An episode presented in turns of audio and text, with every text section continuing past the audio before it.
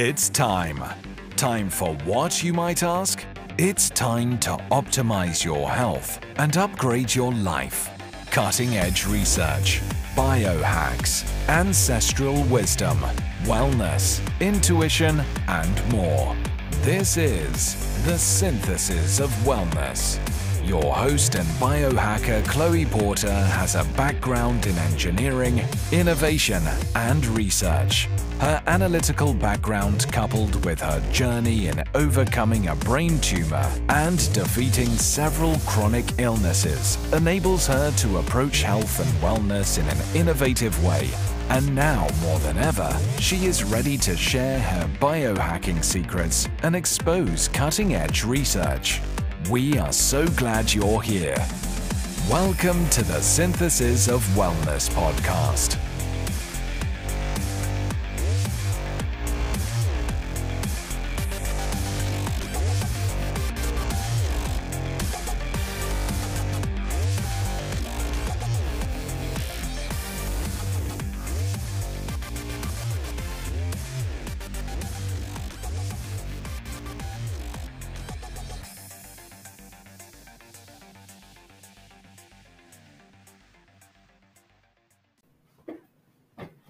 Welcome back to another episode of the Synthesis of Wellness podcast.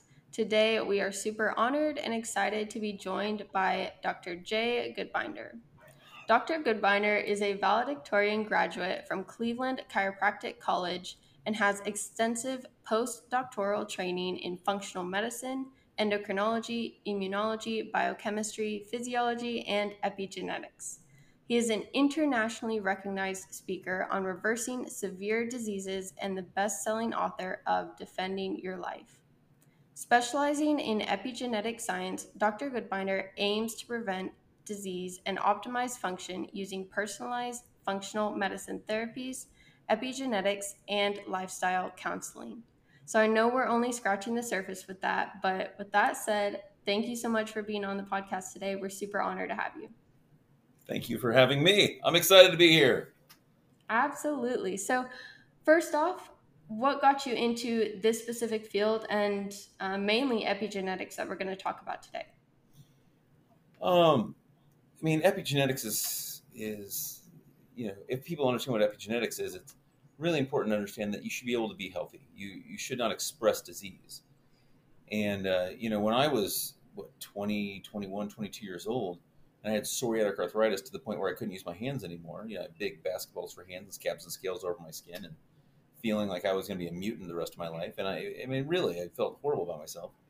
Uh, the regular medical system failed me. That's I'm sorry. I, that's what you get to hear. I'm sorry. You're unlucky. It's genetic. You learn how to live with it. There's new treatments coming out all the time, and you're like, you know, I don't want to be treated the rest of my life. I don't want to just think it's genetic. That's not the truth I want to learn. So uh, after a real uh, emotional evening and understanding that there's no one that's going to help me. I'm on six medications by the age of 23. Oh wow. Um, I basically said, you know, I, am going to become a doctor and fix myself because they can't fix me. So I looked into medical school, which you find out, well, you need a drug the rest of your life. That's just going down the same route. Osteopathic school is the same. And, and what, what condition? What were what were the symptoms? What was going on? So with psoriatic arthritis, um, I have psoriasis all over my skin. So it's like the big scabs and scales, and you look not it doesn't it doesn't look attractive. Um, and then the hands are really swollen and a lot of pain. You know, I can't can't turn doors right. I can't turn my steering wheel. It's daily life activities of daily living is really rough. Yeah. And it's it's a rough situation. And when the doctor tells you, you know, you'll have it the rest of your life. There's new treatments coming out all the time that's a horrible it's a death sentence. You know at 20 something years old early 20s they're like well at the rest of your life you're going to be sick. You'll always be in pain. Yeah. You'll never get married. You'll never have kids because i mean who would marry you when you look like that? And you're you, are you are disabled. Like it, i was not the person i wanted to be.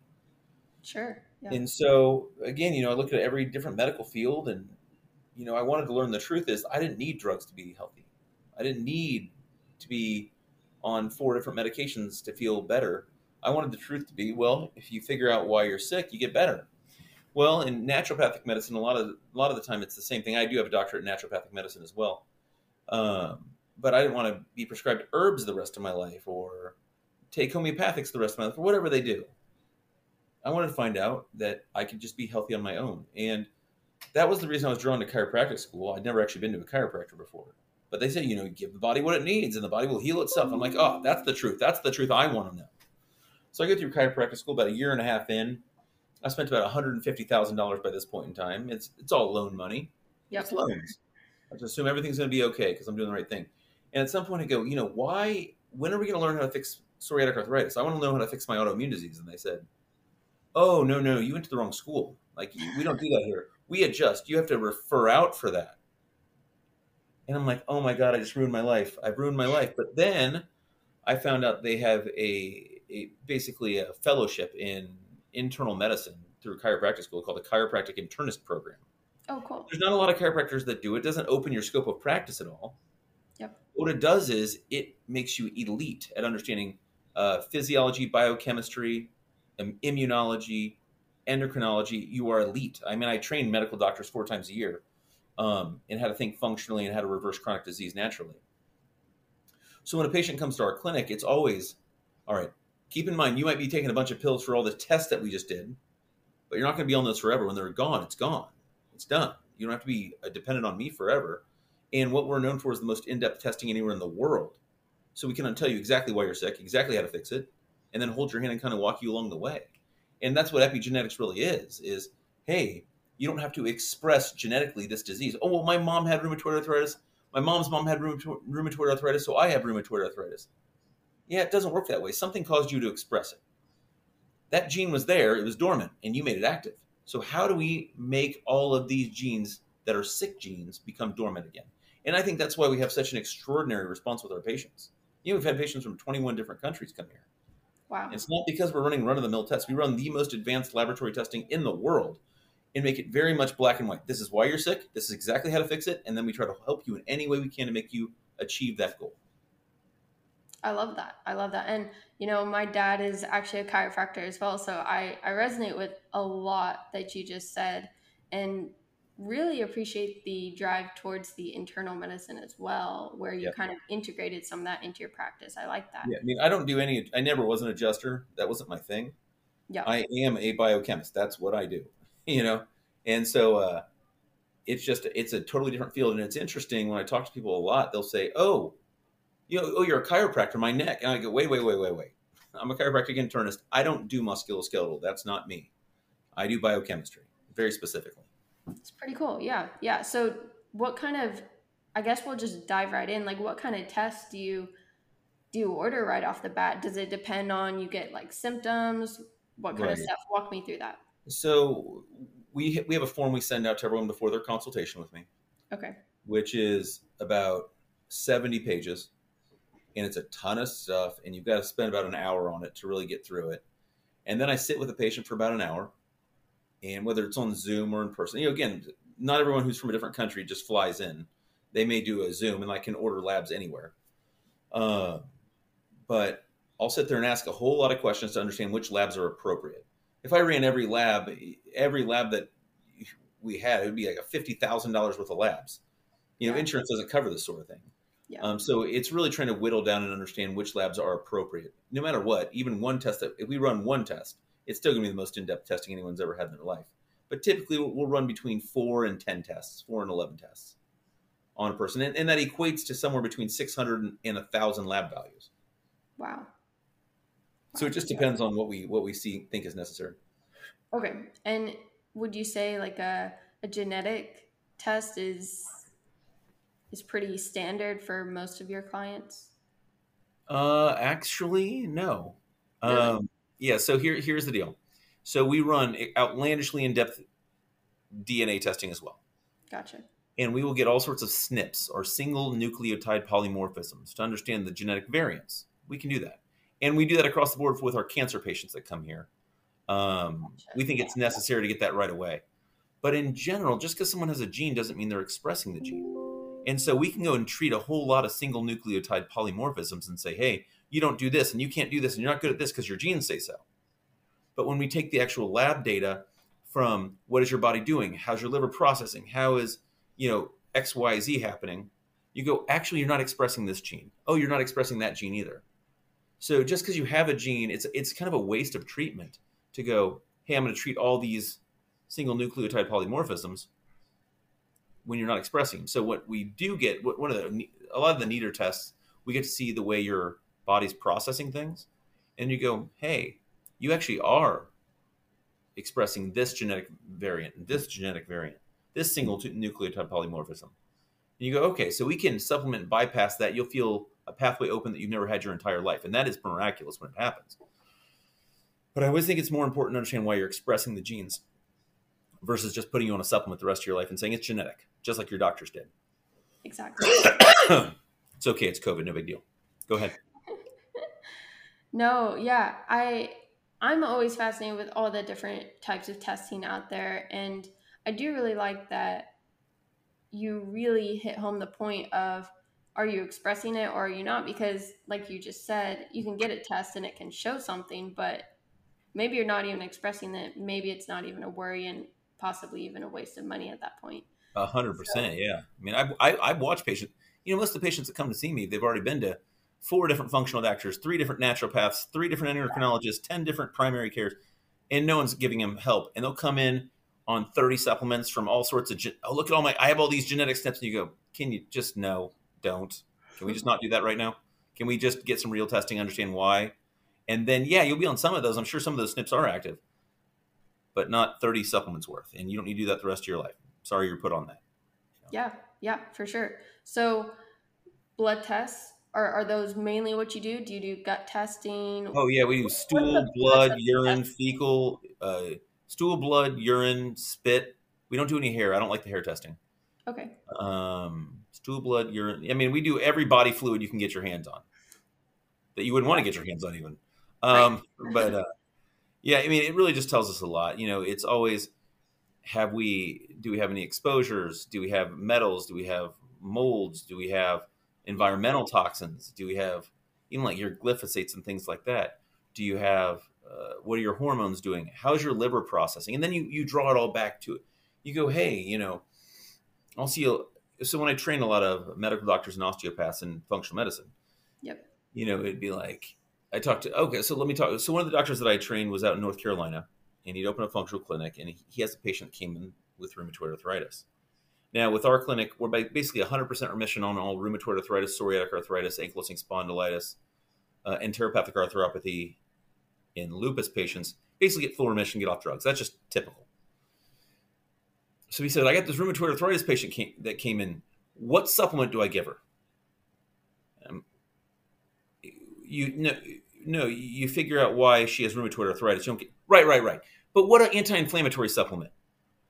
And I'm just like, no, you have to think differently. It's not you. You understand that most of these patients, they most of the doctors would give them a biologic drug, uh, Enbrel, Humira, Cosentyx, you know, one of those, and a yeah. lot of them inhibit interleukin 12, tumor necrosis factor alpha, interleukin 6, interleukin 17A, all the pro-inflammatory cytokines. Right. Because those pro-inflammatory cytokines are raised in the body, which cause the pain. Well, you have anti-inflammatory cytokines too, anti-cytokines, cytokines specifically, that control the the increase in those pro-inflammatories.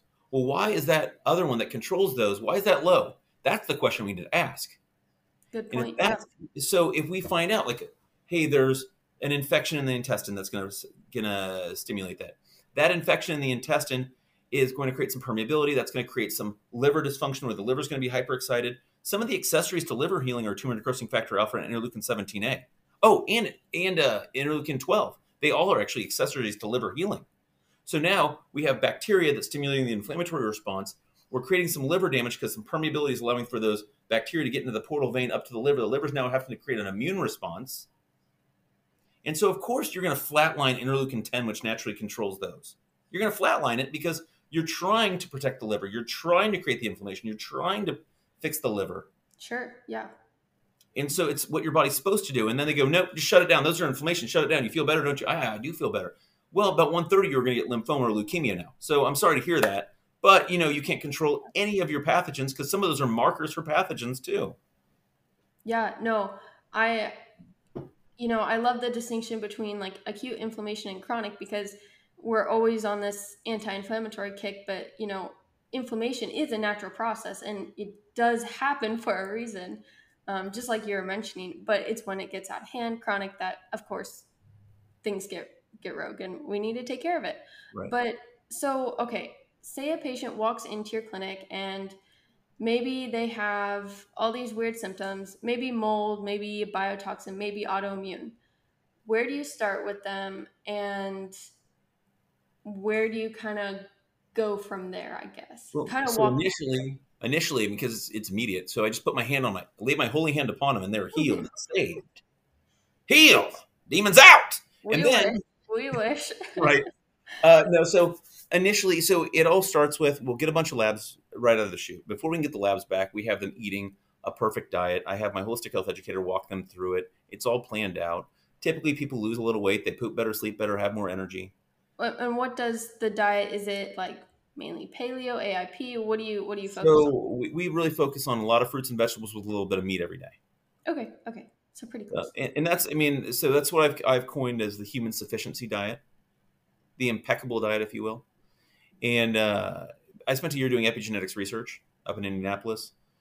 And uh, basically, humans who eat a lot of fruits and vegetables, a little bit of meat. So let's talk about this. I, I don't want to get too far off topic, but I'm, I'm excited about talking about it. So let's do it. The most valuable thing that your liver does for us is it deaminates proteins. It takes proteins apart. And that's part of the detoxification pro- pro- process, but it's also how you make neurotransmitters.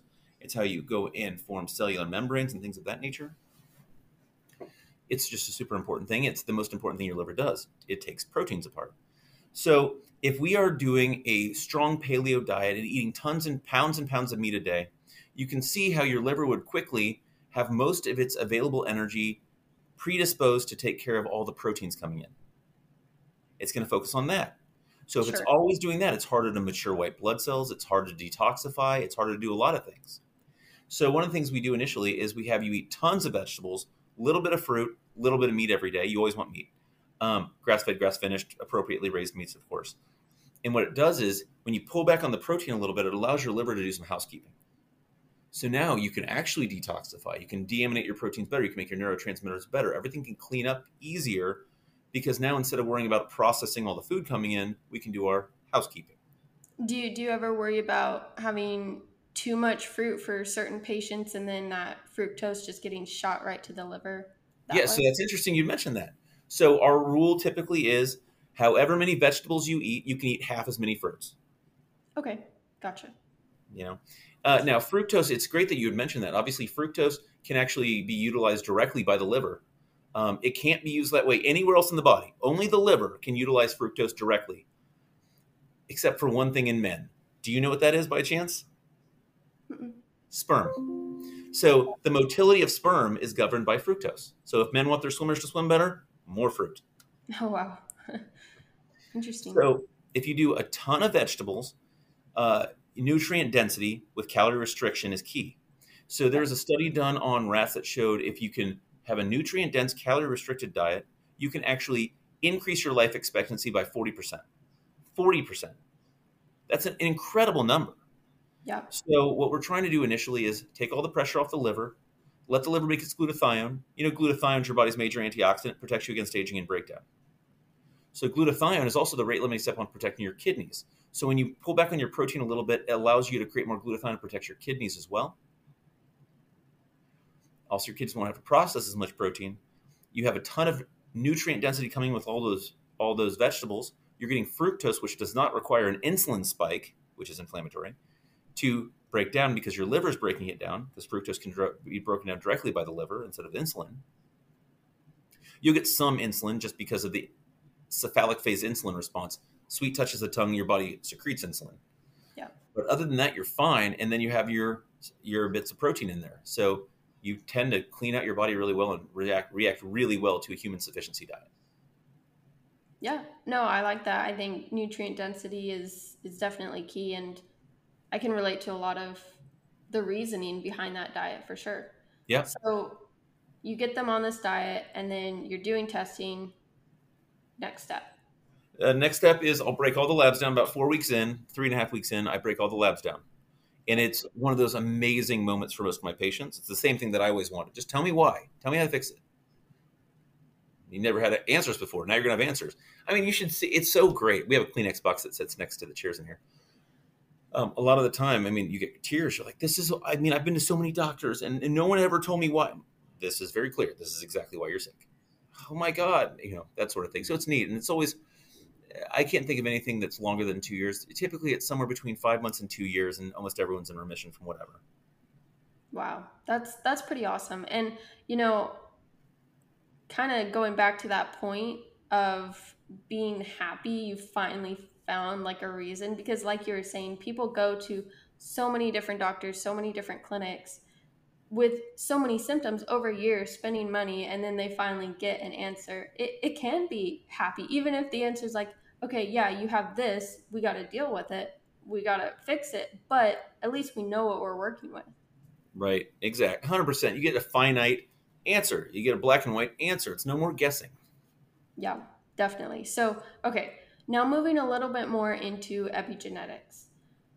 Because I see epigenetics, you can obviously use it for even just promoting wellness in your life. Maybe you are, you know, healthy in a broad sense and you just want to continue that or increase health span.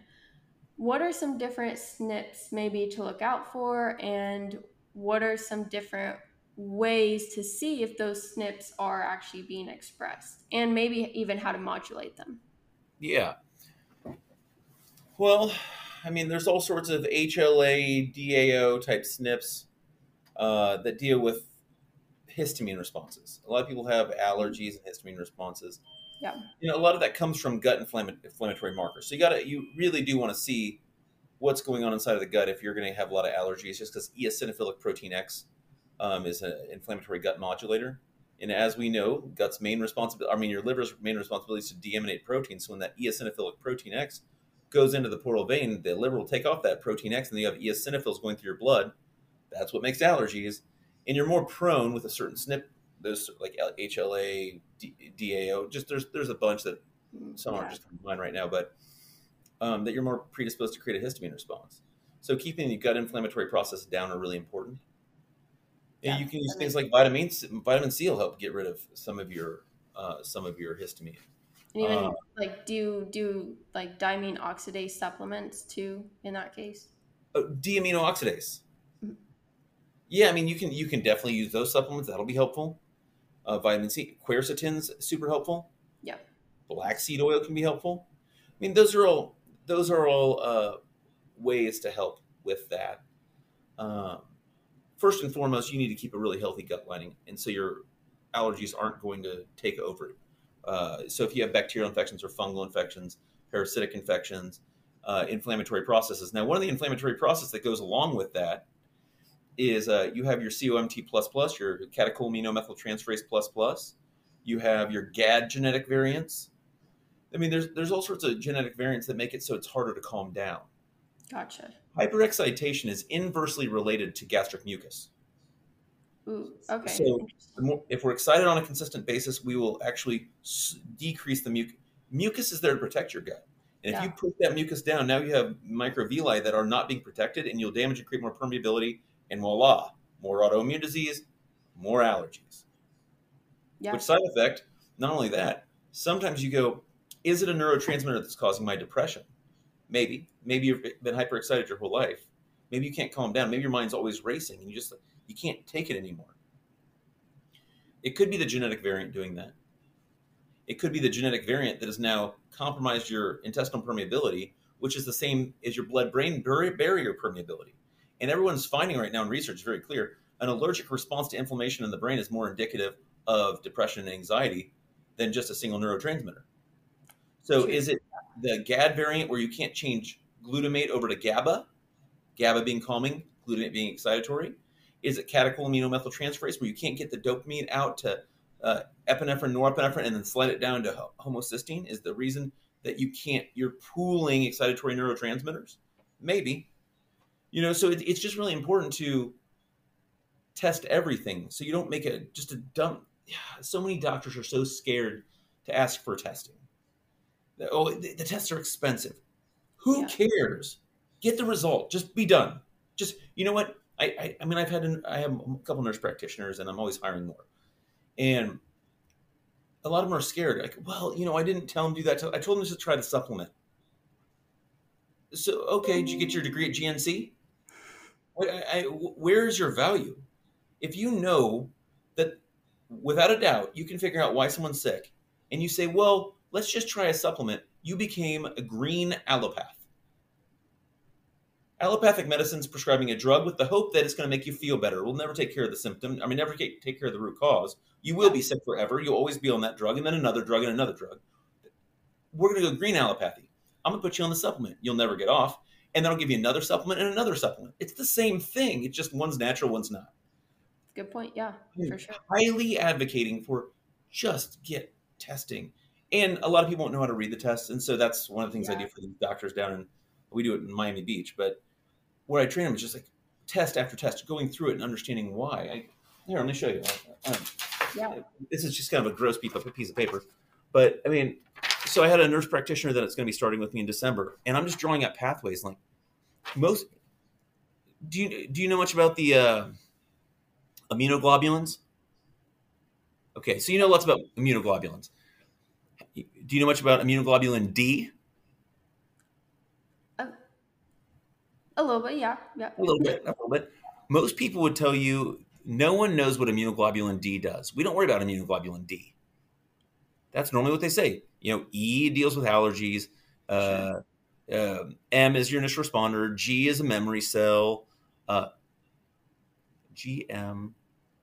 A is mucus. But D actually takes antigens that are inside. So, so A is creating this mucus in, right. let's say, in your gut. Let's say in your, it, it can be in the vaginal walls. It can be in your sinuses. It can be in your lungs. And what IgD does is it goes and grabs an antigen from the mucus and it goes get and gives it to the basophils, and basophil levels will come up. Now, you know, a lot of doctors will be like, "Oh, basophils that deals with allergies. So you have an you have allergies. We need to put you on Zyrtec." You know, what are you doing? Uh, why? Basophils were coming up because the basophils were about to hand that to the B cells because the basophils actually help create, proliferate, and activate B cells so the B cells could go create uh, cytotoxic T cells to go and attack. They are all connected. And so that's what I was just drawing out a pathway because my nurse practitioner was like, oh, their stuff went up. So what do you do? This isn't good. Like, no, it is good. Their body's doing exactly what I want it to do. It's now, this is the pathway. Yeah. And so if doctors really understand pathways, what they're doing makes a lot more sense um, unless they're giving drugs, in which case they're just shutting pathways down that are meant to do something. Right. No, I agree. Do you ever, because a lot of practitioners also take the approach of like, let's calm down the inflammation so that signaling can get better in in the short term, but then also heal the root cause. Do you do you do anything like that? Yeah. So I think what what because I'll do that. Yeah. Um, what I'm trying to do is when I try to calm down inflammation, it's not necessarily calming inflammation; it's calming down the adaptive immune response. So most of the time, what's what's become compromised, like, and you know, however you do it. So if you're exposed to a biotoxin, whether it's mold or a metal or an environmental chemical, mm-hmm. you will get an adaptive immune response. So if you think of you have innate and you have adaptive immunity, they're on a board together.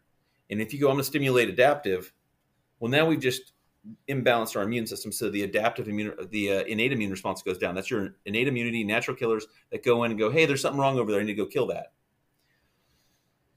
When you imbalance it because you've been exposed to something, you become inflamed and you're shooting off these immunoglobulins like IgD, IgG, IgM. They're shooting off randomly everywhere. If you imagine, hey, I'm, I'm just sitting here in my country over here, and the country next door is shooting over rockets all the time I want missile defense. So I'm going to try to shoot down all those rockets. That's your adaptive immune response. All these rockets keep flying. Let's shoot, shoot, shoot, try to knock all this stuff down.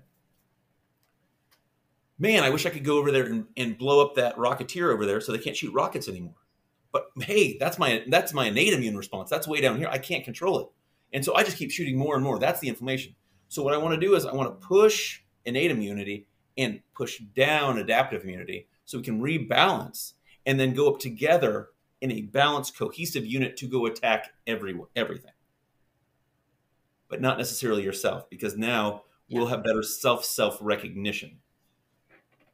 No, I love that. And great analogy. I think anytime we can balance out the body, it's going to innately heal itself. So completely agree.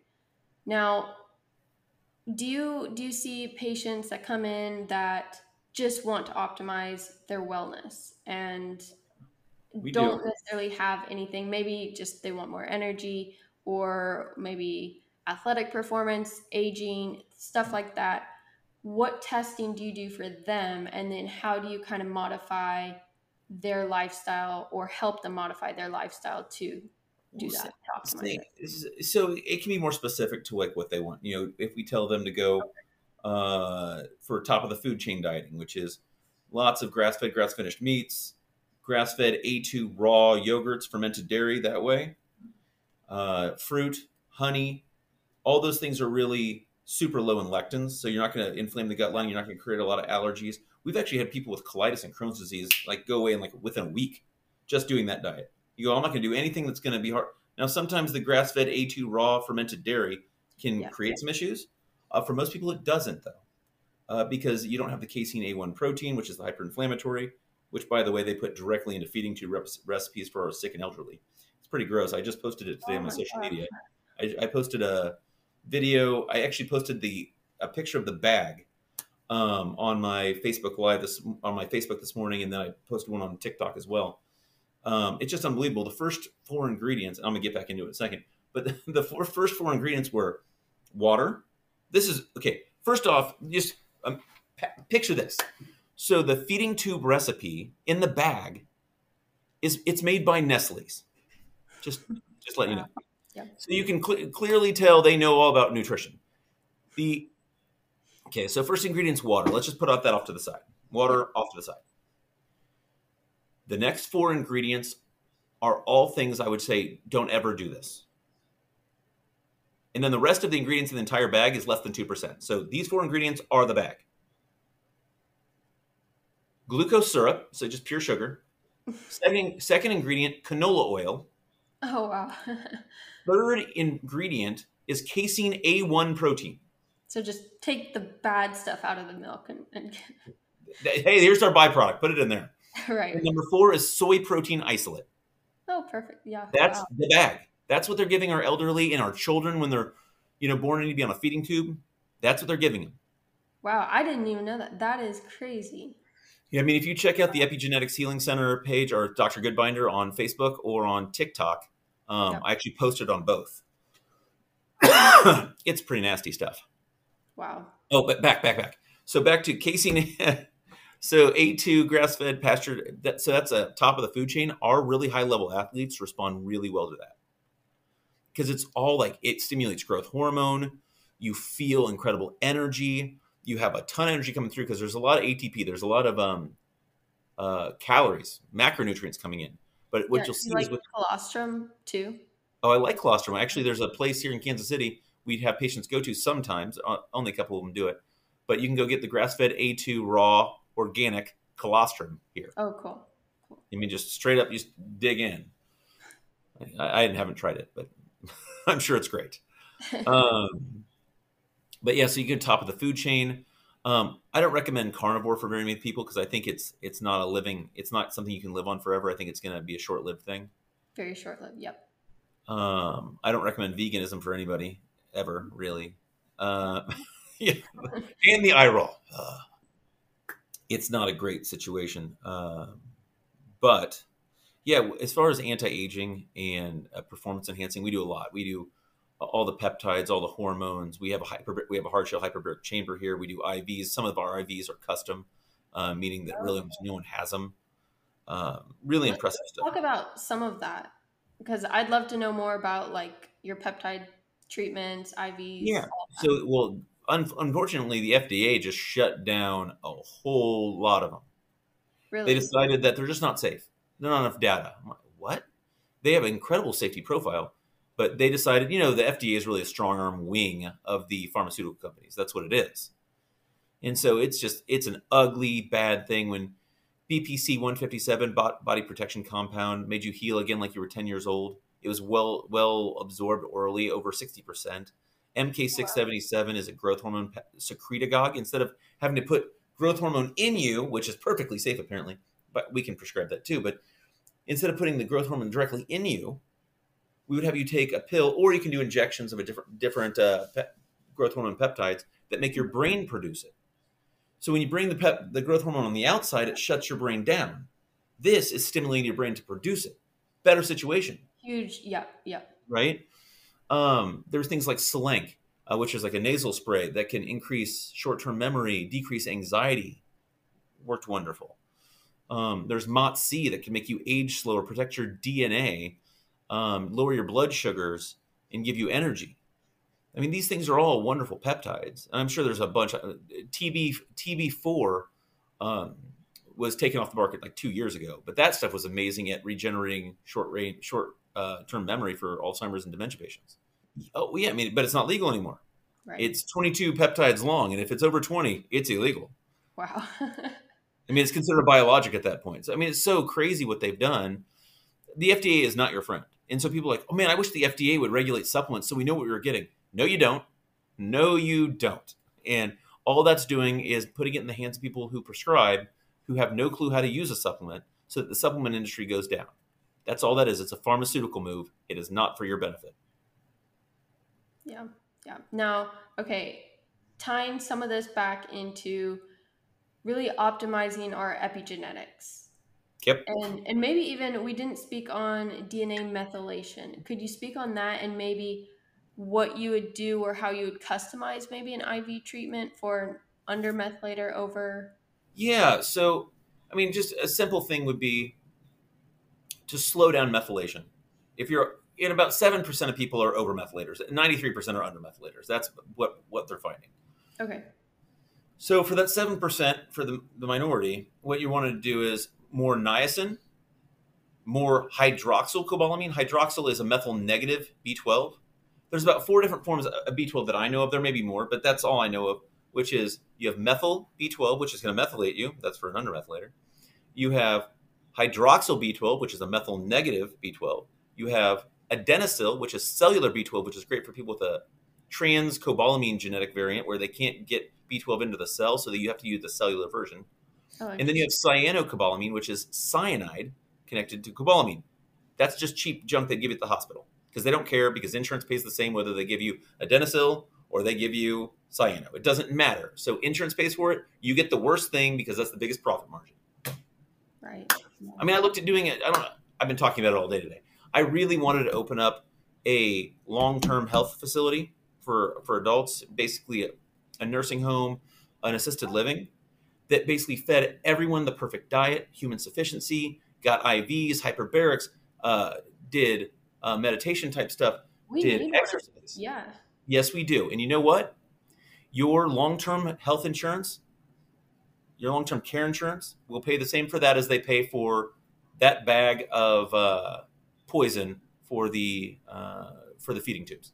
It doesn't matter to them. Yeah. It doesn't have a profit margin. I talked to someone about it. I looked into this years ago. A woman who runs seven, and she goes, "I love that. I would love to invest in that, but I want you to know this: you will lose money. Wow. It will cost you more to give that to them than they'd be willing to reimburse you. That's sad. Right? Because they're just a number. It's an all money game. Yeah. You go, well, what about what about what that's why we need universal insurance. No, that's the exact reason you don't want universal insurance. Because insurance is going to give you what you don't want. You're paying for stuff that is insurance. If you're going to die, this is why you want it. If all heck breaks loose, this is why you get it. You don't use insurance to make yourself healthier. That's not what it's built for. And the fact that people are relying on insurance to help them get healthy again shows the break in the system. Right, right. So what what do we do? Oh, back to methylation. Yeah. Adding a carbon and three hydrogens onto something to activate or inactivate the process. So we went through the B12s. Um, you have to know what you're doing. Just because you have MTHFR, at methylene tetrahydrofolate reductase, the enzymatic genetic variant that probably at least 50% of the population has, it's one of the things that, in my opinion, it's a lower level doctor that goes through and tells everyone they have MTHFR because they don't have knowledge of everything else. So they just go, hey, you have MTHFR, here, I can treat you. Here, take this methylfolate. I'm going to give you five grams. I'm going to give you 10 grams. You need this forever because it's going to cause detoxification problems and you won't be able to digest certain things. And you're going to have depression and anxiety and blah, blah, blah, blah. They're making recommendations and they're extrapolating way too much out of MTHFR that doesn't exist. So picture this I'm going to draw a pathway in the air. It's, I'm pretty good with my hands. So you have folic acid, doesn't exist, crystallized synthetic version you find in a laboratory. Folate, natural folate. They use these interchangeably on the packaging labels. Then you have calcium folinate or folinic acid. Then there's MTHFR, methylene tetrahydrofolate reductase.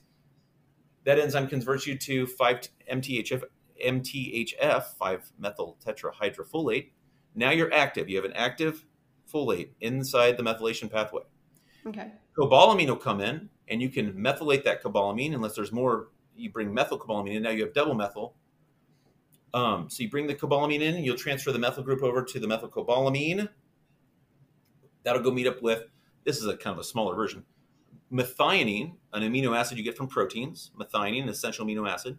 You will now meet and methylate that, and then you'll down the pathway create SAMe, S-adenosyl methionine, which is your cellular methionine. It's your biggest methylator that is a precursor in how you spin BH4. BH4 is how you convert tyrosine and dopamine, epinephrine, norepinephrine, and tryptophan into serotonin and melatonin.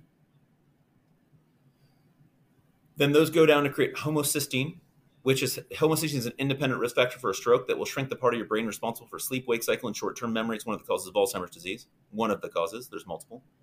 Mm-hmm. Now you will use methylfolate or methyl B12 to help get that homocysteine out. You'll use B6 to help get that out and go down to transsulfuration where you detoxify and create glutathione.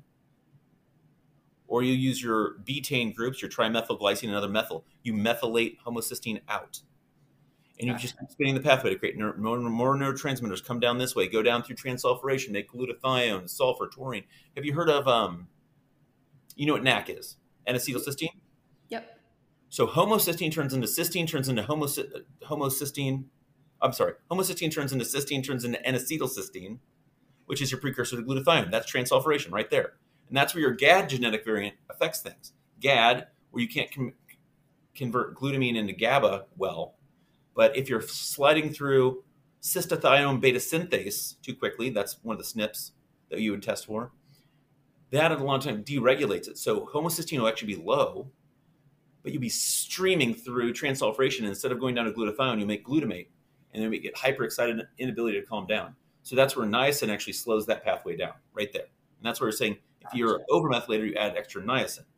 If you're an overmethylator, you, you bring in hydroxycobalamin so you can suck that methyl group off of methylfolate. So now we're deciding on where we are. We have to know all the different SNPs in the pathway to know where to excite, where to slow down, where to make things work. And if you have high anxiety issues, yeah, 5-hydroxytryptophan can be helpful. L-theanine can be helpful. It helps with GABA production. Niacin can help. You know, all those things can help slow things down. Now, there's herbs that can do it too. Well, I take uh, what's the sleeping one? It starts with a V. Like valerian. Yeah. So valerian root, though, it can be habit forming. It'll put you to sleep. It'll help calm you down. But now you're taking natural Xanax. I mean, that's what that is. True. Yeah. So you have to be careful, even if you're taking something natural I don't like people taking melatonin. Melatonin shuts off your brain from producing melatonin. What about as like an antioxidant? Same. Okay, so okay, that's a good question. Hold on one second. And I'm back. I had to turn off my space heater. It's been so cold in my room. Now it's too hot. I'm like having hot flashes over here. Um, not really. That's more of not my thing. Um, so um, melatonin as an antioxidant. So I've seen it. I've seen this guy who goes on. He's like, I do 120 milligrams a day. You get a really high dose. You get tons of energy, antioxidants. I'm not sure if it makes sense. I, I talked to another medical doctor who I respect greatly up in Minnesota. Okay. He's actually the only person that I sit and talk to, and I go, "You actually know as much as I do. This is great. We know different things, but we can sit there and talk for an entire day straight, and it's just always interesting, very fun." Um, she is an advocate for that, but um, I think in the long run it causes problems because just bringing that in consistently you have negative feedback loops. And I'm just going back to basic chemistry, which is yeah, it's an antioxidant, but you also want to be able to produce your own antioxidant. So I'd rather you just take a bunch of 5-hydroxytryptophan.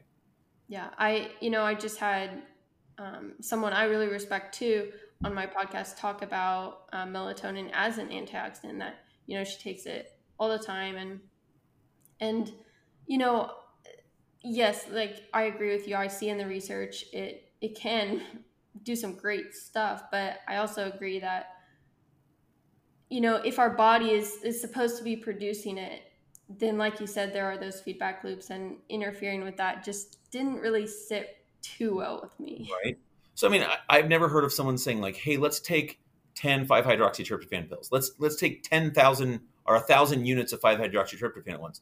You may get a similar result in that your brain would produce it. I've never i've never even thought of, i might have to try that. I don't, don't want to I, I, tend to try things on myself. Um, but yeah i mean so it, it's one of those things that's just going back to epigenetics, which is, hey, if we live the way a human lives, you're going to be relatively free of disease. Now we can buy, biohack things for sure, um, but I will say that taking all that melatonin seems to change people's disposition as well, the way they talk, the way they act, their animation. It really? seems wow. to alter their personality. I've seen it, I've watched it, um, so I'm not sure if that's a good thing or not. I've even seen someone who took 70 milligrams, 70 milligrams a day of methylfolate and that guy had nothing. He was like, it was like talking to a wall. It was very weird. There was no expression wow. at all. He's like, oh, but my my functional doctor told me I need to take this much. Do you understand that how much 70 milligram? That's a huge dose. A typical huge dose. So think 800 micrograms is what, would be like a big dose. 800 oh. micrograms. Five milligrams is, is a prescription dose. I think Deplin is 10 or 15 milligrams. He was taking more than four times that.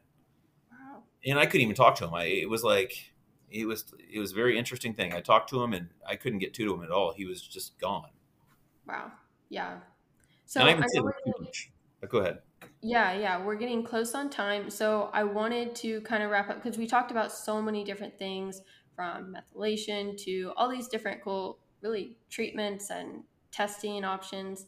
So could we maybe walk me through like a day where someone is is kind of biohacking their day. Maybe even what you do supplements if you do any um, any ivs peptides just kind of walk me through an ideal wellness day. So an ideal wellness day for me. So get up uh, drink a big glass of water because that's what i do. I start off my day with water because i'm thirsty. Um, it's reasonable. Um, i always take uh, something called omni support which is it's from Life Support Health Products. You can get it online. There, it's an expensive supplement, but it hits everything. It's called Omni because it really is spore form bacteria, vitamin D at 5,000 IU, methylated chelated nutrients, superoxide dismutase in a gut stable version coming from a melon skin. So like it oh, just wow. goes right in. I mean, it's an incredible product on lifesupporthp.com. They have Omni Support. So I'll do a scoop of that, take my fish oil, yeah, and that's really how I start my day. Now throughout the day, I may take, when I start eating, I may take a berberine with my food. Berberine lowers blood sugars. It's antifungal, so it kills off yeast. One of the things yeast eats is glutathione, so it's preserving your glutathione levels as well. Ooh, wow! I didn't, I didn't know yeast actually consume Eat. like glutathione. Well, wow. they they consume sulfur. So anytime you hear thio, T H I O, that means sulfur. So that cystathione alpha lipoic acid is really thioctic acid. Those are all high, high sulfur containing antioxidants, so it'll eat it up. So it's preventing the, the production, basically. Yeah, preventing the production and keeps your blood sugars lower, so you get less oxidative stress, so you can age slower. So that's great. Plus, it stimulates GLP one, which there's a big who do you do about GLP one now? Right. Um, so you don't feel as hungry. You burn fat for energy. Um, those are all really good things. And I'll take a berberine with each meal. Okay. Um, so that's really important. Um, I may drop in some NMN. Mm, yeah. And it's it's it's a partial precursor to NAD. It goes down some other pathways too, but it does produce some NAD. I like to get a push of NAD, uh, NAD plus. Just a it's a 50 milligram push. Okay. How often? I like to do it at least twice a week. Okay. It's a quick push. It takes five minutes. And then I like to get a bag once a week of resveratrol. So resveratrol does not absorb well. You absorb very, very, very little. We have made for us huge dosed bags, 100% absorbed into your vein. So we're really going to start getting those sirtuin cells to make sure that everything's written right in our DNA. We're going to have the NAD coming in to give us the energy to rewrite our DNA appropriately, keep us young, keep deletions and, and substitutions and everything's at a minimum. So that I'm basically expressing the peak of genetic excellence at all times. No, I love that. Now, I also just thought of something with that NAD push because most people have to do that over like a span of hours. Right. Now, how does that work out? Because I know it can really. Oh, oh it's it's intense. Yeah, I mean, most people pass out and throw up. No, I'm just kidding. Um, so the pushes are only 50 milligrams. In a bag, it's 500 milligrams. Okay. Okay. So, so it it still makes you feel funky. I mean, you get a little like one cc at a time, and you go, "Oh, give me a second. You kind of hold, and you're like, "I'm burning here. I'm burning there. I'm trying not to throw up." Okay, and here's another, and you just kind of go slow. Um, but after you do it once, you're used to it, and so you're like, "I got this. You know, I, I know what to feel. I know it's because it's hard to explain what NAD feels like until you do it. I have some lady. She's so sweet. I think she's around 60, maybe 60. She's in her 60s. And she gets NAD. She's like, I love NAD. I never did drugs, but I'm pretty sure this is what it would feel like. He's wow. so funny. I mean, it's ador- it's it's it's really adorable, but uh, they're great things. And just doing a push makes it quick a quick pick me up versus having to wait two to four hours to have a bag done. By the way, I can do a whole 500 milliliter bag in our 500 milligram bag in about an hour and 21 minutes is my record. It's pretty good. Pretty good. Yeah, I can do a half bag, although it was really terrible. Did a half bag in 21 minutes, which is 250 milligrams. Sweating, trying not to throw up my feet up and down. I keep moving my feet around because I can't get comfortable. But I had to get it between patients, so I was just going as fast as I possibly could. Wow. But uh, anywho, so get a hold of us, drgoodbinder.com, and uh, come check us out. I love it. Perfect way to wrap up the episode. Thank you so much for coming on. Thank you so much for having me. It's been awesome. And thank you to our audience for tuning in today. We are so glad that you did. And I know you'll absolutely love this episode just as much as I did. So thank you for tuning in, and we will see you in the next one. The content provided by the Synthesis of Wellness LLC via its podcast and domain is for informational purposes only and should not be used as medical advice or as a replacement for medical care. The Synthesis of Wellness podcast, synthesisofwellness.com, the Synthesis of Wellness LLC, and Chloe Porter disclaim responsibility from adverse effects resulting from using the content provided. Please seek and consult a licensed physician for your health and medical needs. Furthermore, Chloe Porter and the Synthesis of Wellness podcast are not responsible for the opinions of guests featured on the podcast.